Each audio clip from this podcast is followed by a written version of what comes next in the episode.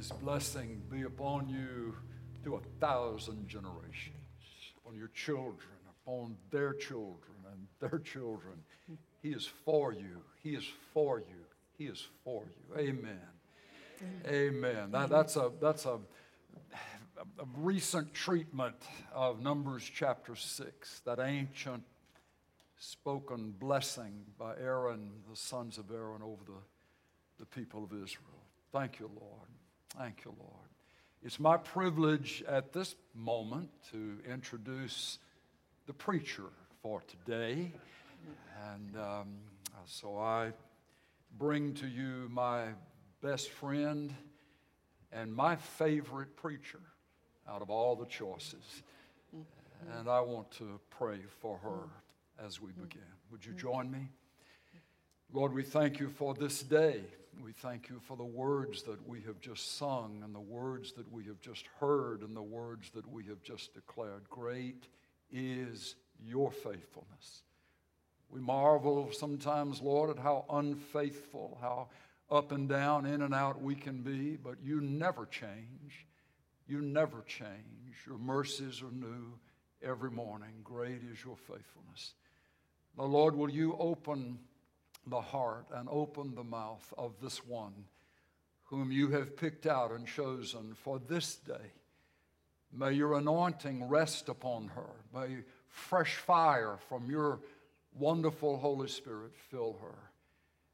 And may you anoint our ears to hear wherever anyone in the sound of this voice is needing hope, is needing a return to joy. Lord, would you grant it? Would you bless these words and as you bless this preacher today in Jesus' name, amen. Amen. Thank you, honey. Amen. I'm very humbled to be in this place today, and I thank you for the opportunity.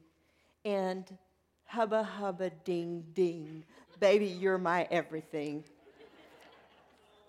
45 years, June 5th, we will have survived marriage for 45 years. Yes, that is reason to celebrate. It can happen.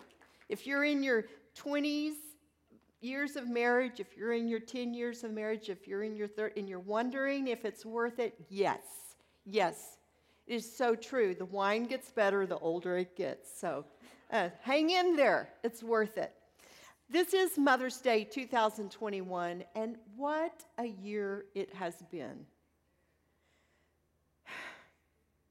It started with the pandemic. Oh, things got shut down because of it. Some of us lost our jobs.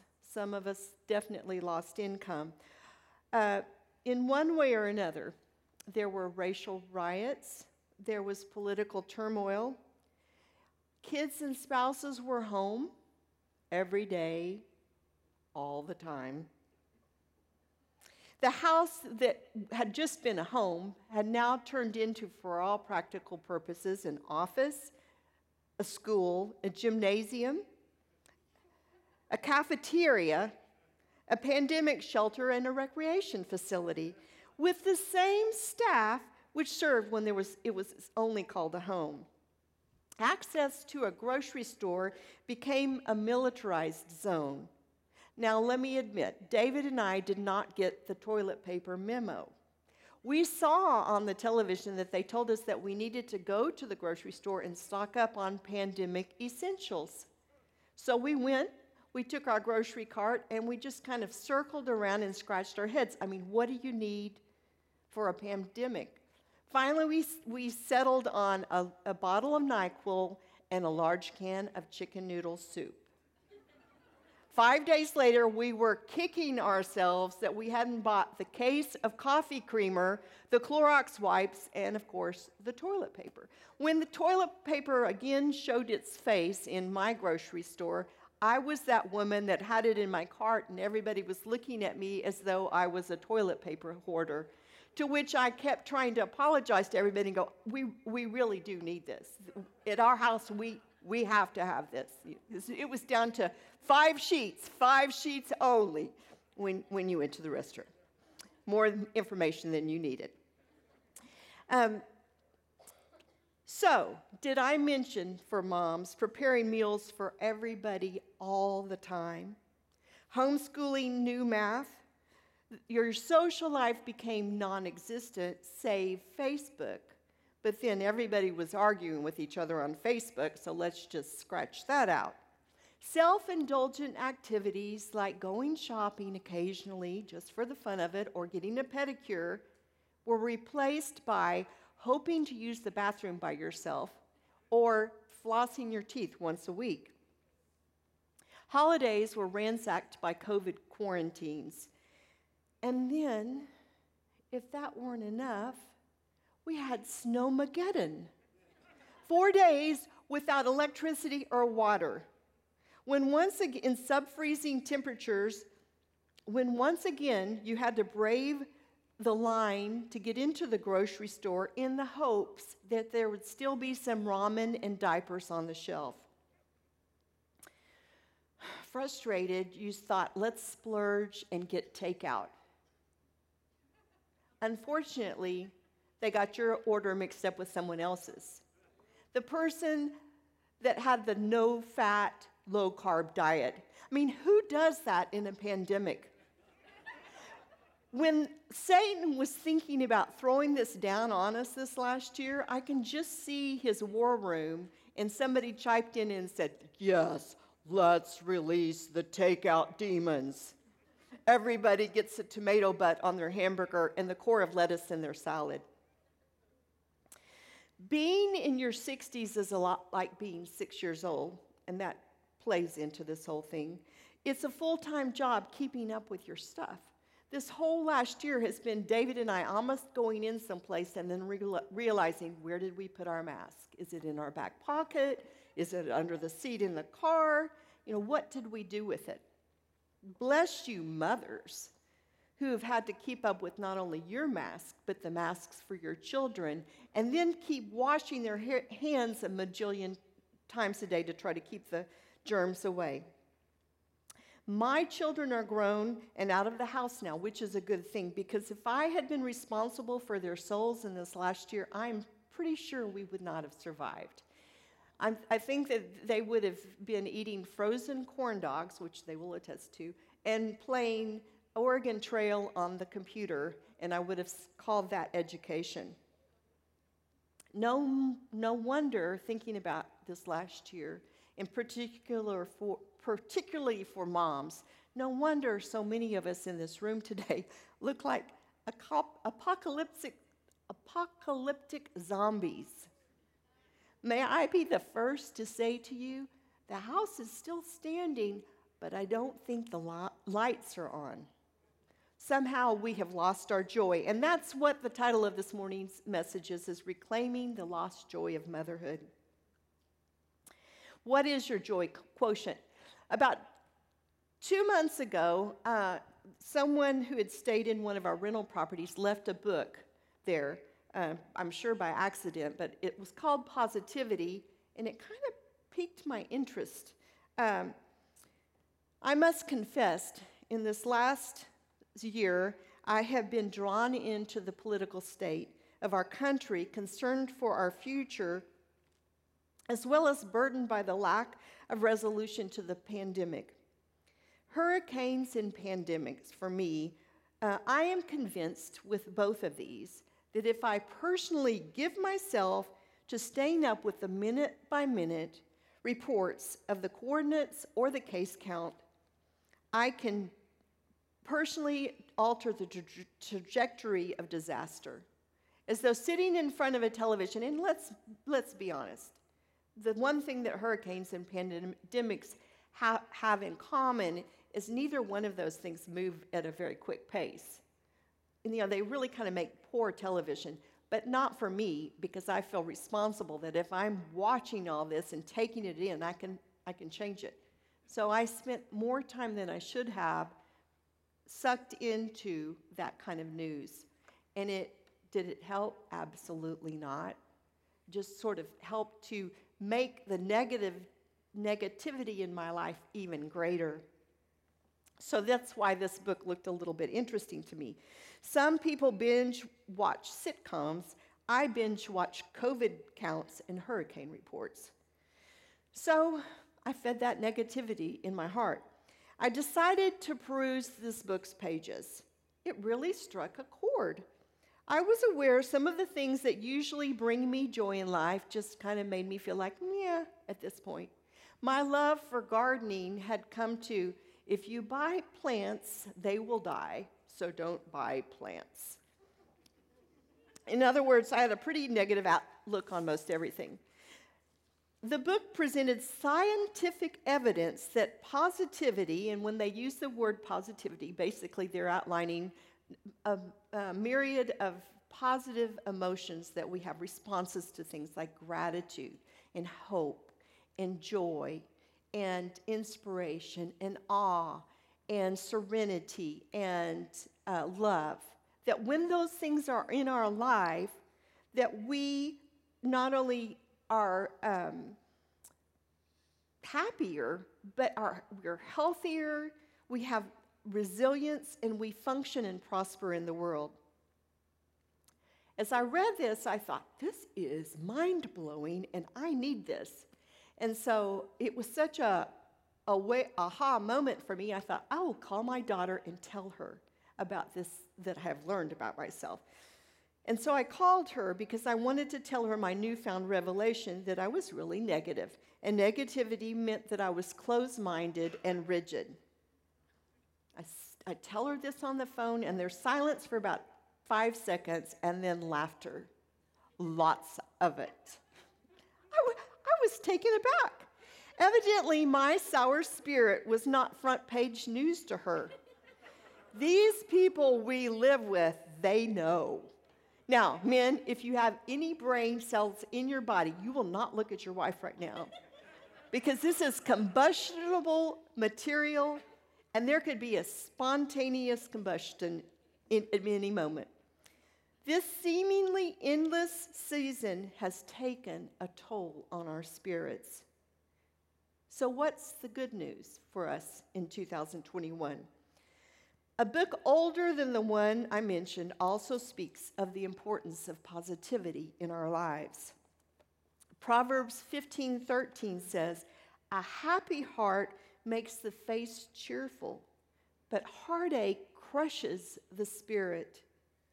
Proverbs 17:22 says, "A cheerful heart is good medicine, but a crushed spirit dries up the bones." And another translation, the New Living, says, "A cheerful heart is good medicine, but a broken spirit saps a person's strength." Nehemiah 8:10 says, "Don't be dejected and sad, for the joy of the Lord is your strength." Maybe the question isn't what's your joy quotient, but how worn out are you? Research from this book and this smart scientist shows that the greater your level of positivity, the more resilient you are. You're able to bounce back when hard things happen. The more open your heart is and your mind to possibilities, creative ways to take the heavy in your life and bring good out of it. Proverbs 15:15 says, "For the despondent, every day brings trouble, but for the happy heart, life is a continual feast." That's not because the happy heart only has good things happen, but it's that they have the capacity to find good even in the heaviest things. So perhaps what God is calling us here to is not so much a change in our circumstance, although I would like to see the end of all this pandemic situation, but it is a change in our perspective. But more than just giving us ought-tos, the Scripture gives us how-tos, and I'm so thankful for that. When we've lost our joy, there is a way back, but it's not the way you might think. In fact, the recipe might not be one you would like. It's the exact opposite.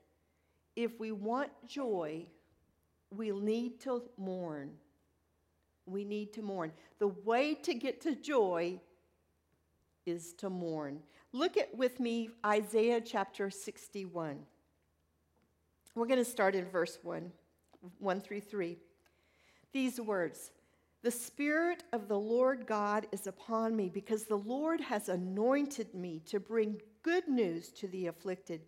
He has sent me to bind up the brokenhearted, to proclaim liberty to captives and freedom to prisoners, to proclaim the favorable year of the Lord and the day of vengeance of our God, to comfort all who mourn, to grant those who mourn in Zion, giving them a garland instead of ashes, the oil of gladness or the oil of joy instead of mourning, the mantle of praise instead of a spirit of fainting." Actually, these scriptures were read by Jesus when he was a young man in Nazareth. They handed him the scroll of Isaiah, and he opened it up to Isaiah 61, and he read these verses. Then he gave the scroll back, and he said to those listening, "This scripture has been fulfilled this day in your midst." Jesus declaring what was his job description. What was he on this earth to do? He was, in fact, anointed to bring good news to the poor, to proclaim liberty to captives and freedom to prisoners, to give to those who mourn, replace their mourning with joy, to give them a garment of praise instead of a spirit of heaviness. That word that's used, that word for anoint means supernatural empowerment for a particular task.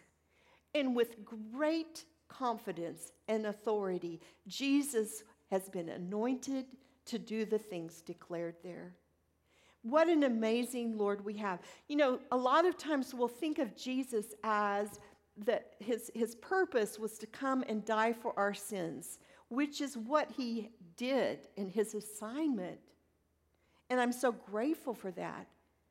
But oh no, his heart goes much farther than just wanting to pay the debt that's owed for the bad choices that you and I make.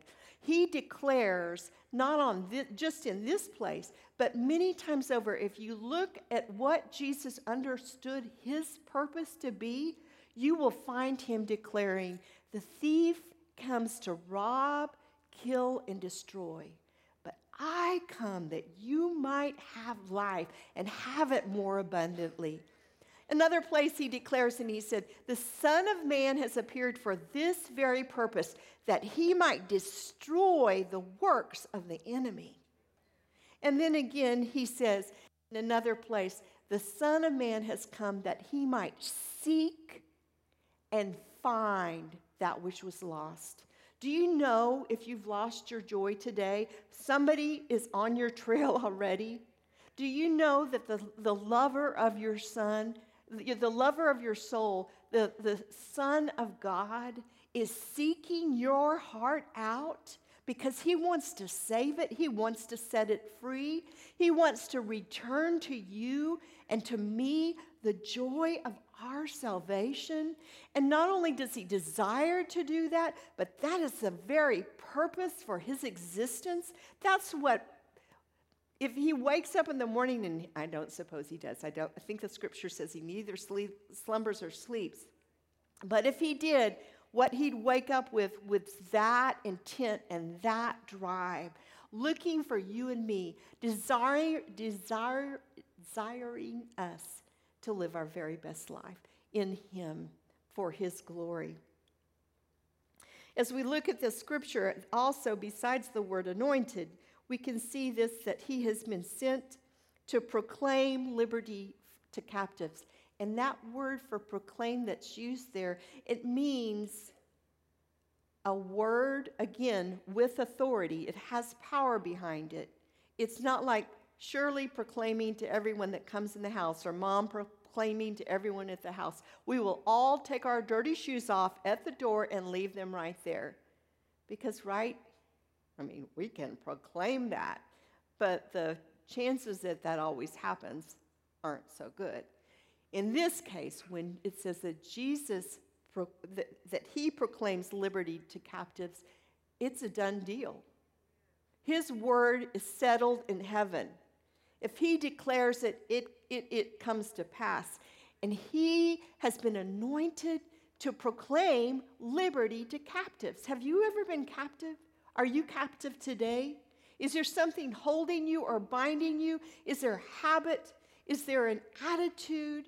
Is there a place of unforgiveness? Is there something that you know you shouldn't go to, but you go back to again and again that's not good for your life? And you'd have to say, I'm a captive. There is one, and his name is Jesus. And he can declare, if you will have a heart to open up and receive it, he can declare liberty to you. I speak that with confidence and authority as one he's done in my life. As a young mother, I had an eating disorder. I was bulimic. I was a pastor's wife. I came to church. I cleaned up good. But I had an eating disorder that nearly took me under. And yet Jesus Christ set me free. And so with confidence, I can say there is no stronghold too great for our Savior. If you will come to him, he can do a work in your life, in your heart, in your soul, to proclaim liberty to captives and freedom to prisoners, to proclaim the favorable year of the Lord, the day of vengeance of our God. I love this right here, because a lot of times when I think, just those old tapes of like, God is harsh, and he's heavy, and he's critical. In my mind, if I were to have thought about this, I would have said the year of vengeance of our God and the day of his favor. And that's how I would have weighed the scales in my thinking of the Lord, my wrong thinking. But the scripture says to proclaim the favorable year of the Lord. And yes, sometimes God's vengeance needs to come in some places, but it's a day as compared to his goodness and his favor. And I say to you, even though we have walked through such a year as we have walked through, his favor is for 1,000 years upon us. And we can, with confidence, know that weeping endureth for a night, but joy comes in the morning. And that is what the Lord is desiring to do in our hearts and lives today. It goes on to say, to comfort all who mourn, to grant those who mourn Zion, giving them a garland instead of ashes, the oil of joy instead of mourning. I said, if you want to reclaim your joy, in order to do that, you've got to mourn. Matthew chapter 5, verse 4, Jesus says, "Blessed are those who mourn, for they shall be comforted." I am such a weakling when it comes to mourning. I'm a good stuffer. I like to just, act like it's not there. Act like that didn't hurt my feelings when the sink is full of dishes again. Or that I'm not angry to the point of completely losing it back when I was a mom and they were in the house, when the kids wouldn't do what I'd asked them to do. Just stuff it. And even this whole thing within the pandemic, which I know is for our protection, the masks, but that's just such a picture of just keep it all in. Whatever you do, just keep stuffing it down there. Just take it. Just take that tomato butt on that hamburger. That's just what life's given you at this point.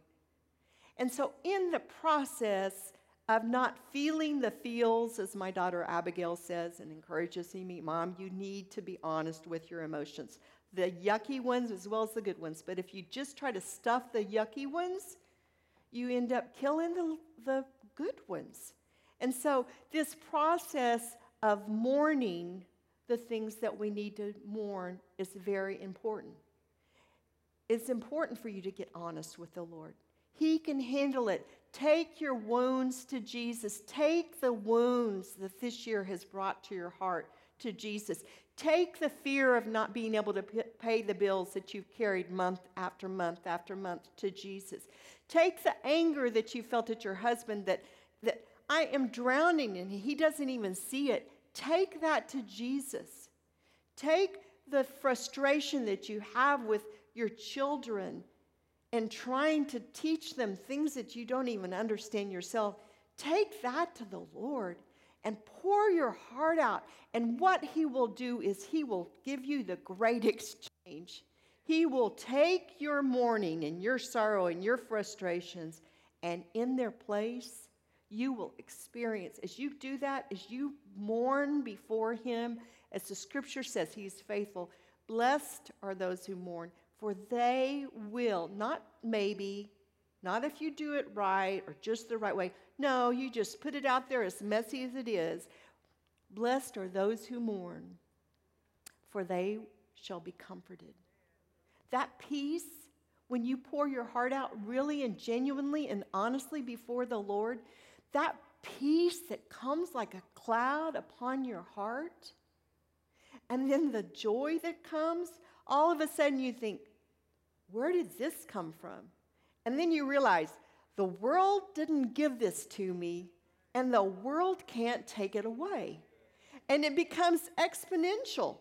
This thing that's bubbling up inside of me, this point of confidence that God is good and he is for me, and great is his faithfulness, which I think may be the national anthem of the COVID pandemic.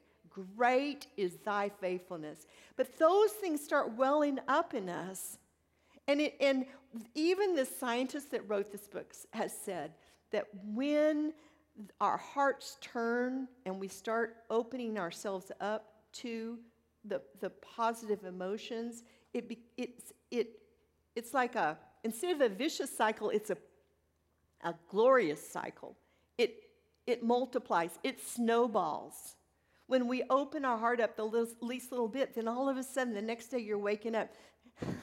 As I read this book and started praying through these things in my own life, we have a debrief, or I don't know if it's a debrief because it's at the beginning of the day, pre-brief. Every morning when we drink coffee, David and I do. And he started, it got to where he was sort of chuckling. He'd say, man, I like this positivity. I really like this. This is good. This is good what's happening here. So it becomes, it builds upon itself. So going down, so comfort all who mourn, to grant those who mourn in Zion, giving them a garland instead of ashes. This word for ashes here, the Hebrew word can also mean worthless or worthlessness. And I don't know about you, but I wouldn't exactly say I've aced the pandemic. I'm not that lady that can say, oh, yes, I've aced the pandemic. I got to get up every day at 5 and get on the pendulum thing, the exercise thing. I don't have one, obviously, but I'm just like you to think I did. I do that. I work out. Then I go up and chop up all those fruits and vegetables for the 3 meals my family's going to need today and the 3 snacks that my kids need, and check on the chargers, make sure the computers are all charged up so my kids can have their Zoom classes. Yes, and I'm teaching them all how to sew, and we're using the remnants to make matching face masks for the day. In my spare time, I've made hand sanitizer for everybody on my cul-de-sac, and I've planted a victory garden in the front yard.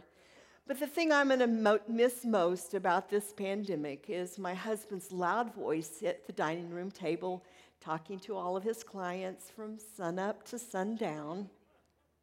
Said no one ever. Consequently, I can look back a lot of the things that I've done in the last 12 months, and I know you can too because you're human. Don't try to fool me with your Instagram post. I don't believe a bit of it. You've been photoshopped, okay? None of us feel like that we're even passing for the most part. We feel worthless, as this says, giving them a garland instead of ashes. God wants to give us back for our sense of worthlessness, his crown of beauty, as the King James would say. He wants to give us the oil of gladness instead of mourning. You know, oil is a very symbolic and important word in the scripture. And of course, in Israel, the olive tree and olive oil are a very huge staple to their livelihood, their lifestyle, their eating, everything else. But in ancient times, the way that olive oil was made was that they put all the olives in this big vat, and then they would put a real heavy rock or stone on top of it. And the weight of that stone would crush those olives and cause the oil to run out. Well, that's what the Lord wants to do with the circumstances of this year in our life that have been overwhelming to us, that have been a heavy weight. If we will allow him, he will take that heaviness and that crushing that we've been through, and he will produce the oil of gladness from it. Part of it's just that we'll be able to say, I have been to the bottom, and the bottom is solid. I've been to the bottom, and my God met me there. He wasn't ashamed of me. He didn't look the other way, but he was there with open arms, and he did what he's best at. He just did God. He did the loving, rescuing, redeeming, loving, accepting, transforming, empowering, lifting up work that he alone could do. The mantle of praise instead of a spirit of fainting. Girls, let's get our praise on. Part of what can be a change in our heart can be when we choose to start praising the Lord. And when I say praise on, I'm not talking about, no offense, but those whiny Christian songs that are all about, I need you, Lord, please help me at this moment. No. I think we need a good dose of put your good shoes on, turn the radio up, and start celebrating the goodness of God. Praise is when we're declaring who he is and the fact that he's faithful and he's enough. And he will see us through, and we can rely on him. And there's such a value and an importance on doing that in our lives. And public announcement right here, one of the ways you can do that, Alamo City has just put up, and it's on YouTube, they've taken the worship from the last couple of Sundays and put it together. It's about an hour long. You can turn that on in your house if you're like me and be doing the cleaning up, and it just flies by. And your heart's being lifted at the same time. So praise is such an important part of that.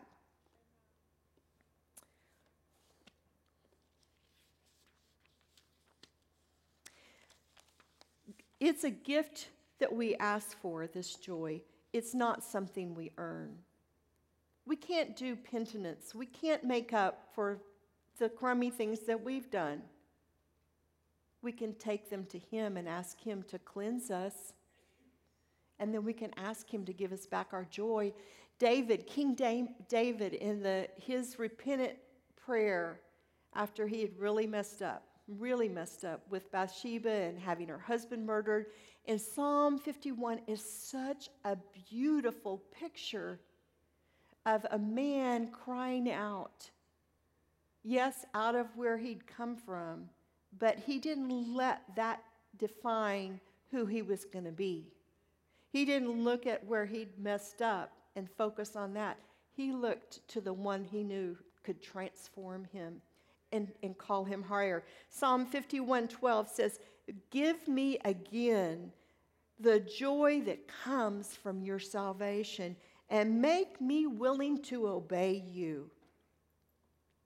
Here's another translation. Make me as happy as you did when you saved me. Make me want to obey. Acts 13:52 says that the disciples were filled with joy and the Holy Spirit. Exactly points that out. Anytime you find the work of the Holy Spirit, you're going to find joy there too. They're first cousins.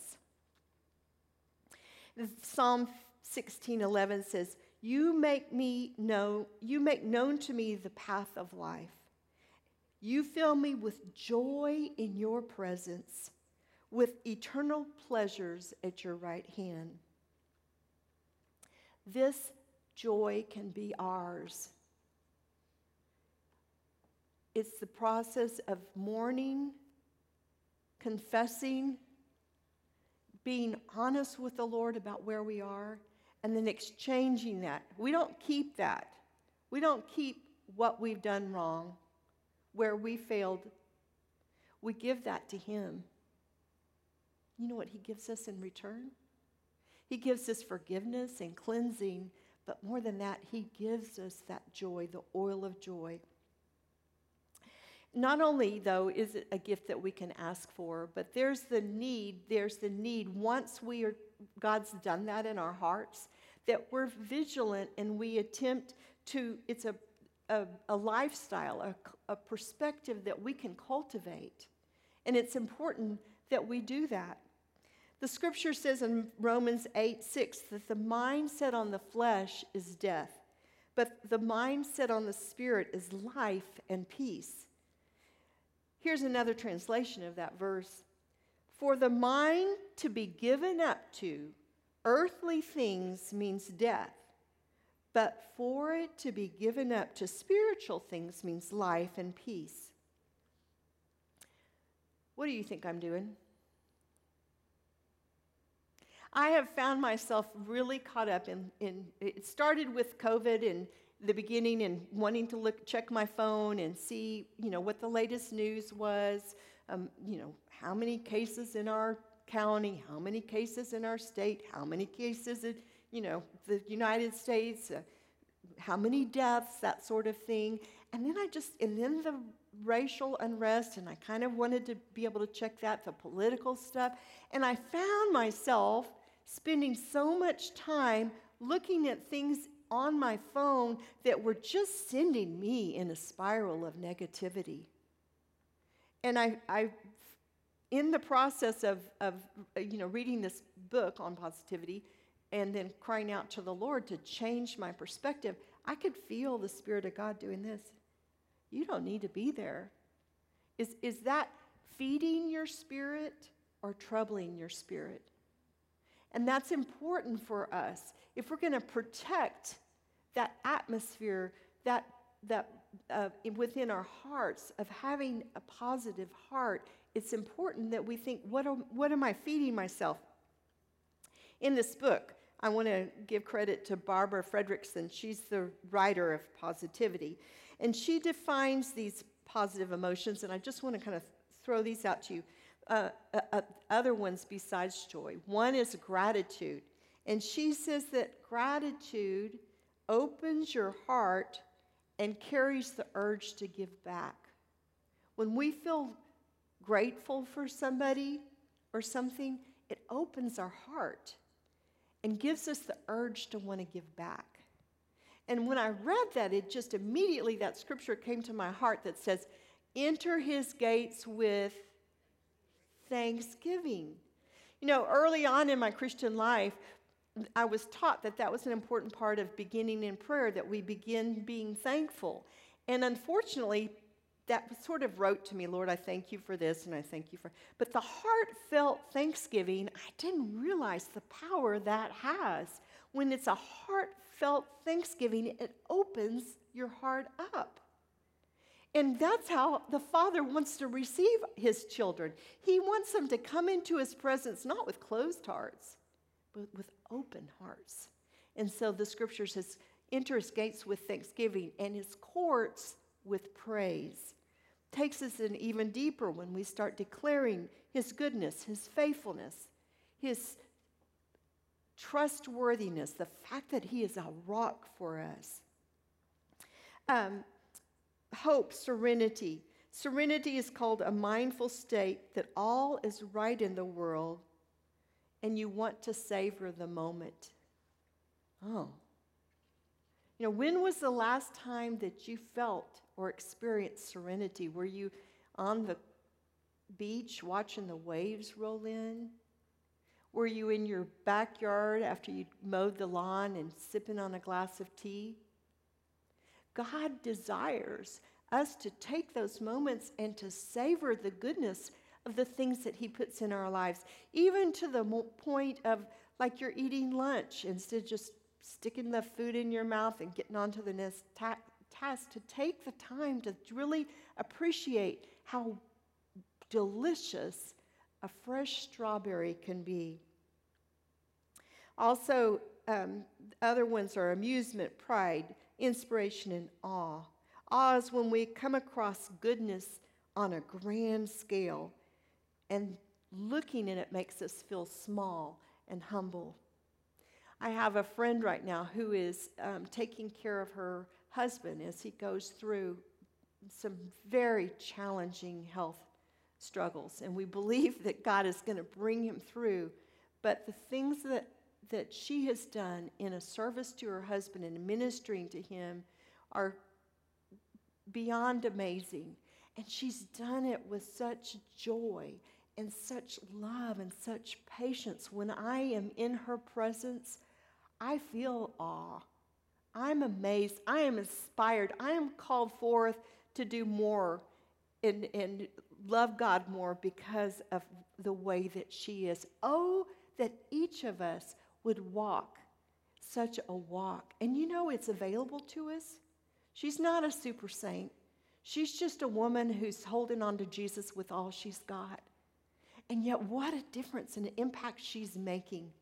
You know, it's said that even in the Jewish tradition on the Shabbat, on the night of Sabbath, when they do a Sabbath meal, it's the wife who always lights those candles in the house for the dinner meal.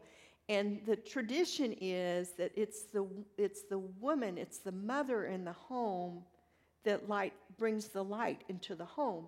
And it is true that if mama ain't happy, ain't nobody gonna be happy. Is this not true?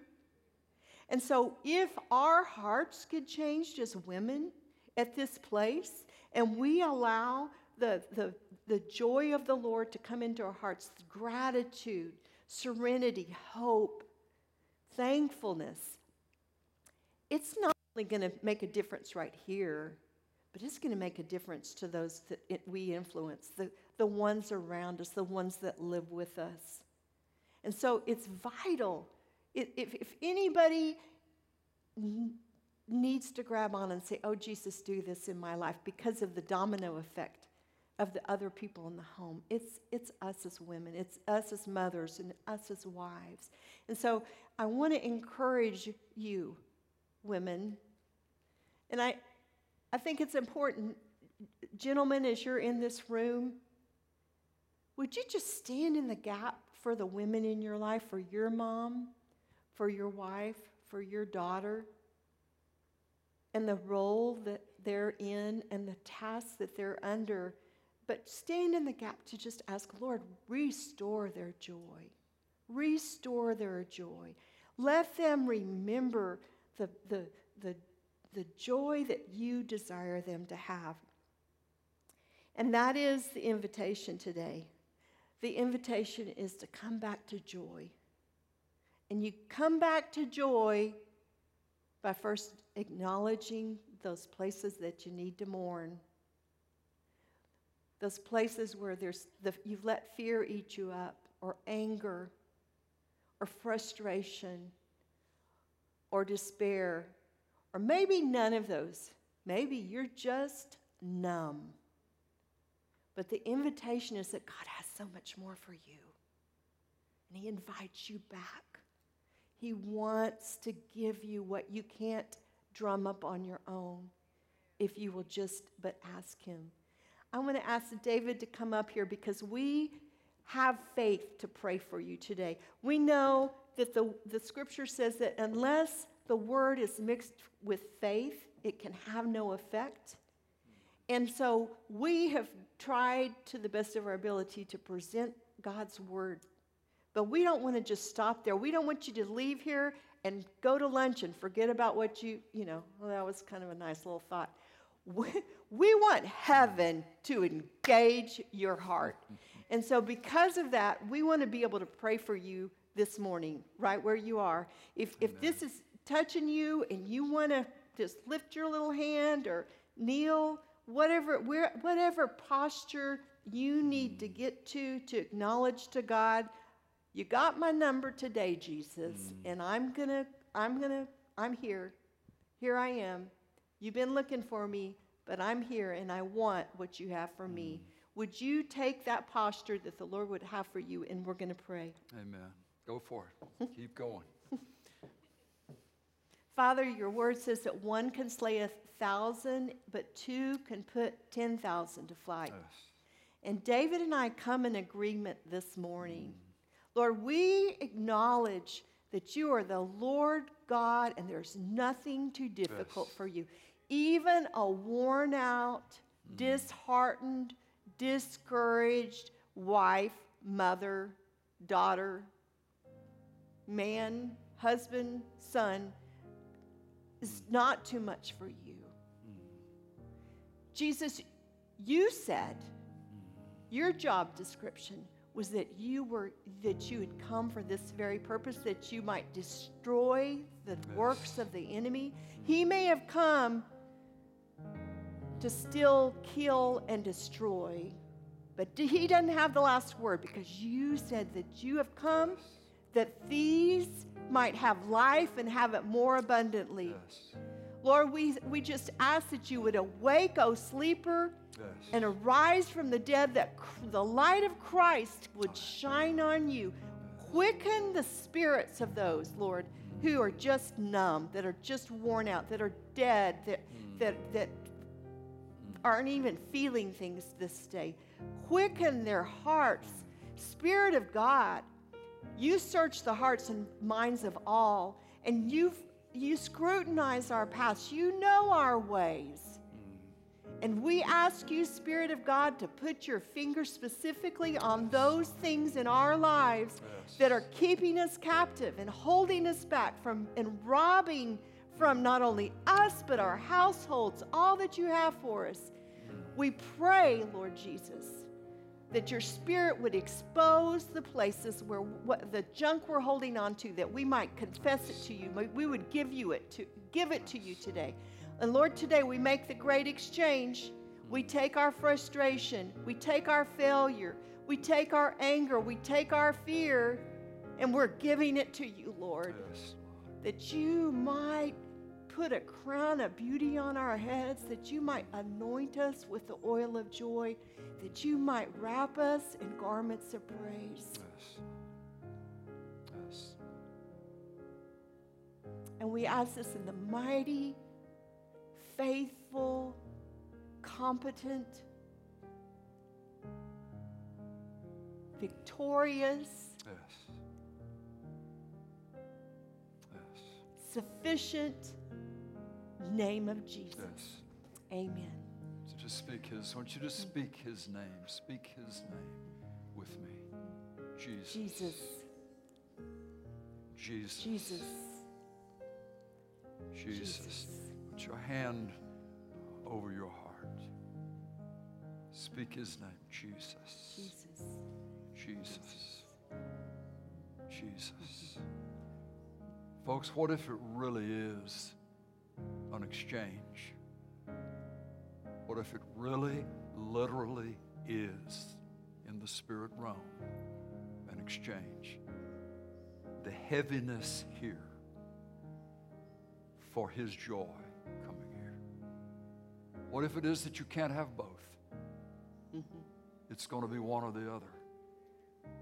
Which Paul will say, be anxious for nothing, but in everything with prayer and supplication, with thanksgiving, let your requests be made known to the Lord, and the peace of God, which passes all understanding, will guard your heart and your mind in Christ Jesus. The exchange of my anxious places, my joyless places, for His peace.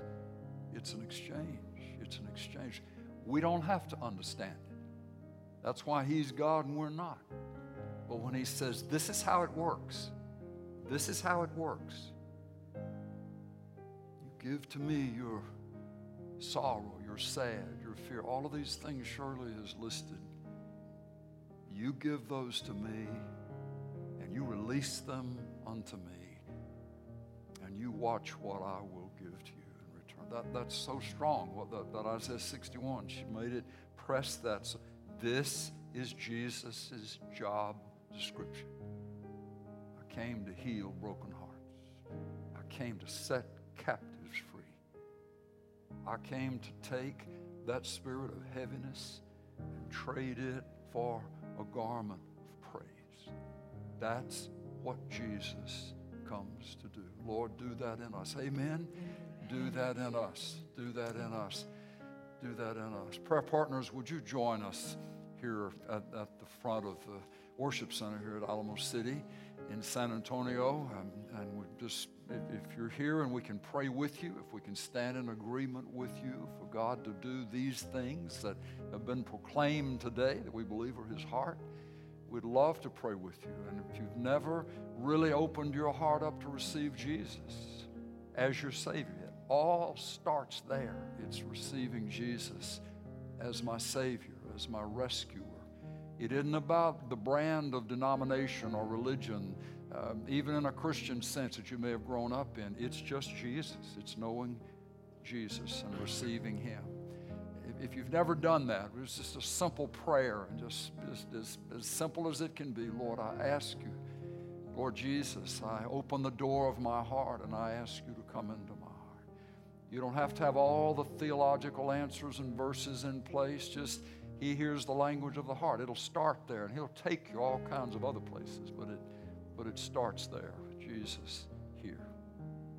Bless you for being a part of the Alamo City family today on this Mother's Day, and may you, we pray, moms as well as dads, as well as fathers that would have heard something that today that will encourage you. I believe you have. I believe we have. Well, let's stand together if we could, and let us hear from you, Pastor Walker at alamocity.org. If we can pray with you about something that's going on in your life, we'd love to stand with you in that place of prayer. Bless you for praying for us, being a part of these Sunday times together, and we look forward to staying in touch better and better as time goes on. God bless you, Cindy. Josh, let's close our time together as you're led. And come this way if we can pray with you and pray for you. God bless you. Thank you.